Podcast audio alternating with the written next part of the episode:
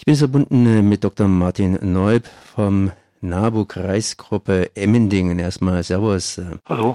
Die lieben Tiere, um die geht es, und zwar um Krähen, Marder, Fuchs, Waschbär und Co. Die fühlen sich heute im Stadtleben ganz besonders wohl. Und äh, wenn aus einem putzigen Waschbären ein Problembär wird, dann wird es ganz einfach schwierig. Oder wie jetzt gerade in Bad Krotzingen, wenn die Krähen auf Parkbäumen nisten und die Bürger auf die Palme bringen. Und äh, es gibt ganz einfach den Konflikt Mensch-Tier. Das heißt, man will ja die Tiere irgendwie haben, aber eben auch nicht so viele und vor allen Dingen nicht unbedingt vor der Nase. Was kann man denn da tun? Haben Sie schon ähnliche Probleme erlebt? Also das Thema gerade speziell mit Krähen, mit Saatkrähen ist schon ein länger existierendes. Die Saatkrähen waren ja früher praktisch in Baden-Württemberg ausgestorben durch entsprechende Schutzmaßnahmen, sind die dann wieder, haben die ihre Bestände erholt.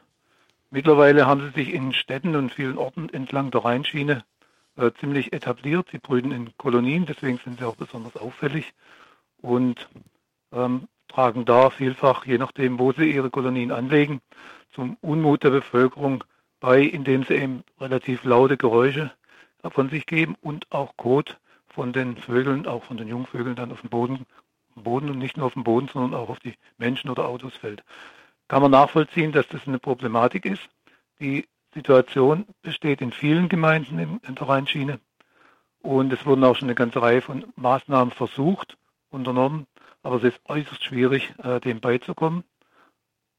Und zum Beispiel wurde versucht, durch Beschneiden von Bäumen, äh, die Kronenwipfel, äh, solche Astgabeln praktisch oder so, so Zweigquirle zu beseitigen. Das ist noch einigermaßen eine effiziente Methode. Allerdings muss man die alle ein bis zwei Jahre wiederholen, was doch ein gewisser Aufwand ist. Denn da finden die Vögel keine Auflagefläche für ihre Nester. Bevorzugt sind Platanen und Pappeln. Und das wurde also in verschiedenen Gemeinden, so auch in Emding, äh, schon praktiziert. Aber eben mit dem Ergebnis, dass im nächsten Jahr die Vögel dann da wieder gebrütet haben. Dann gab es verschiedene Versuche, zum Beispiel natürliche Feinde, äh, äh, Uhus oder Habichte da vorzuführen. Äh, entweder Attrappen oder auch echte Habichte, aber die, die Saatkrähen sind so schlau, die gehören ja zu den schlauesten Singvögeln überhaupt. Die, die merken ziemlich bald, dass das also keine ernsthafte Gefahr davon ausgeht und die stört es dann nicht. Und was zum Beispiel wohl ein Ergebnis, ein positives Ergebnis sein könnte, ist in Lahr. Dort hat man sich schon viele Jahre mit der Thematik beschäftigt und hat äh, versucht oder ist dabei, die Vögel in Bereichen festzuhalten oder in Bereiche zu locken, wo sie niemand stören, sprich in äh, Baumbereiche, die sie zum Teil durch Bepflanzung, zusätzliche Bepflanzung auch noch vergrößert haben, um da eben die, die Saatkrähen zu konzentrieren.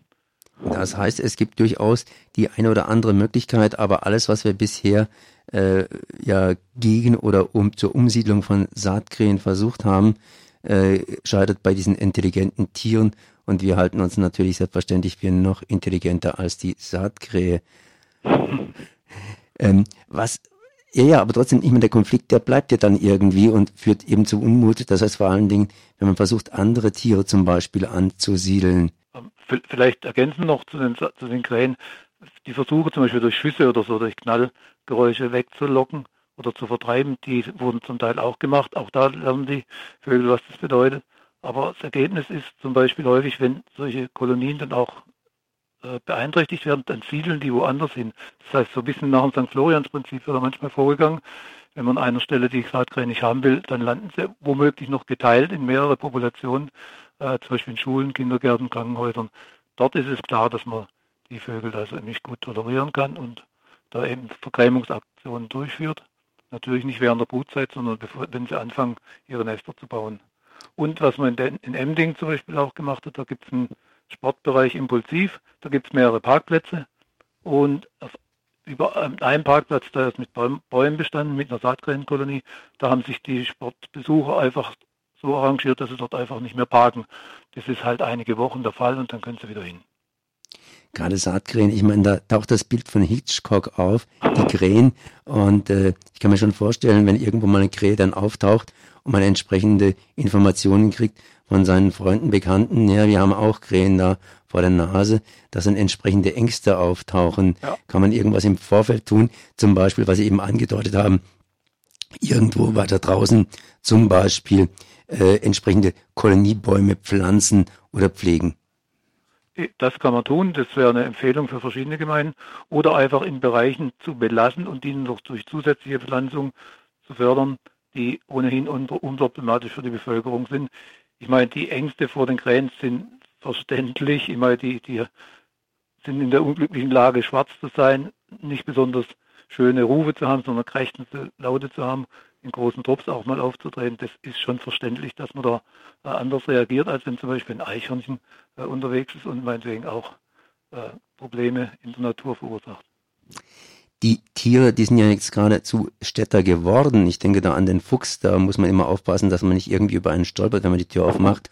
Ja. Oder beispielsweise Waschbären oder oder oder ich meine, äh, viele Tiere sind in die Stadt gezogen, weil es da einfach besser ist als auf dem Land. Ähm, kann man dann die Trendwende irgendwie herbeiführen, dass wieder mehr Tiere aufs Land hinausgehen? Oder kann man hingehen und kann sagen, wir müssen in der Stadt irgendeine Methode finden, dass der Mensch und das Tier praktisch hier durchaus miteinander klarkommen? Also letzteres wird sowieso der Fall sein müssen, aber wenn man den Grund für den Zug in die Städte betrachtet, ist erstens mal, dass die Tiere dort weiter geschützt sind im Vergleich zum Außenbereich, aber vor allem, dass unsere Landschaft gerade in der Rheinebene durch zum Beispiel durch intensiven Maisanbau für die sogenannten Biogasanlagen extrem äh, verarmt ist an Artenvielfalt, an Vegetation, zum Beispiel gerade für die Saatkrähen, so Baumgehölze oder Feldgehölze in der freien Landschaft, die gibt es so gut wie nicht mehr. Deswegen suchen die Ausweichsmöglichkeiten und die finden sie einfach in Städten, in Parks und Wohnbaumanlagen. Und das gilt auch das Gleiche für Füchse zum Beispiel, äh, die, die merken, dass in der Stadt durchaus eine Möglichkeit ist, sich zu arrangieren, zu leben, Futter zu finden und durchaus auch in größeren Anlagen zum Beispiel selber Bauten anzulegen. In und das, das bedeutet, im Grunde, aber das ist eine sehr überregionale Thematik, da ist NABU auch intensiv dran auf Bundes- und europäischer Ebene, dass die Landwirtschaft umstrukturiert wird in der Form, dass sie naturnäher gestaltet wird. Ist ein schwieriges Thema, ist völlig klar, aber das muss genau in die Richtung gehen, um die Artenvielfalt in der freien Landschaft wieder zu fördern und damit einen Lebensraum wieder für die verschiedenen Arten, und die wir jetzt gerade haben, auch dort wieder ansiedeln zu lassen. In Bayern ist der Biber inzwischen zur Plage geworden, zumindest wenn man die Medien durchsieht.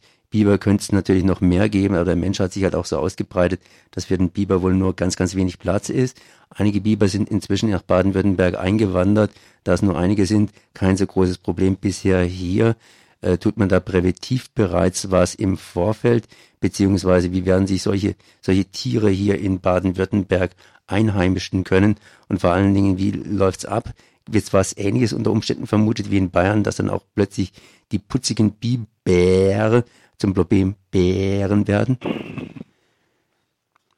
Ähm, also Biber ist ja in Baden-Württemberg, auch hier im Rheingebiet ist er durchaus vorhanden und es gibt im Regierungspräsidium auch Biberbeauftragte, die sich speziell beim Auftreten von Biber oder wenn irgendjemand damit Probleme hat, äh, dann auch vor Ort äh, um die Thematik kümmern. Ja, das heißt einfach im Auge behalten. Gut, dann danke ich auf jeden Fall mal hier Dr. Martin Neub vom NABU Kreisgruppe Emmendingen für die Informationen. Merci.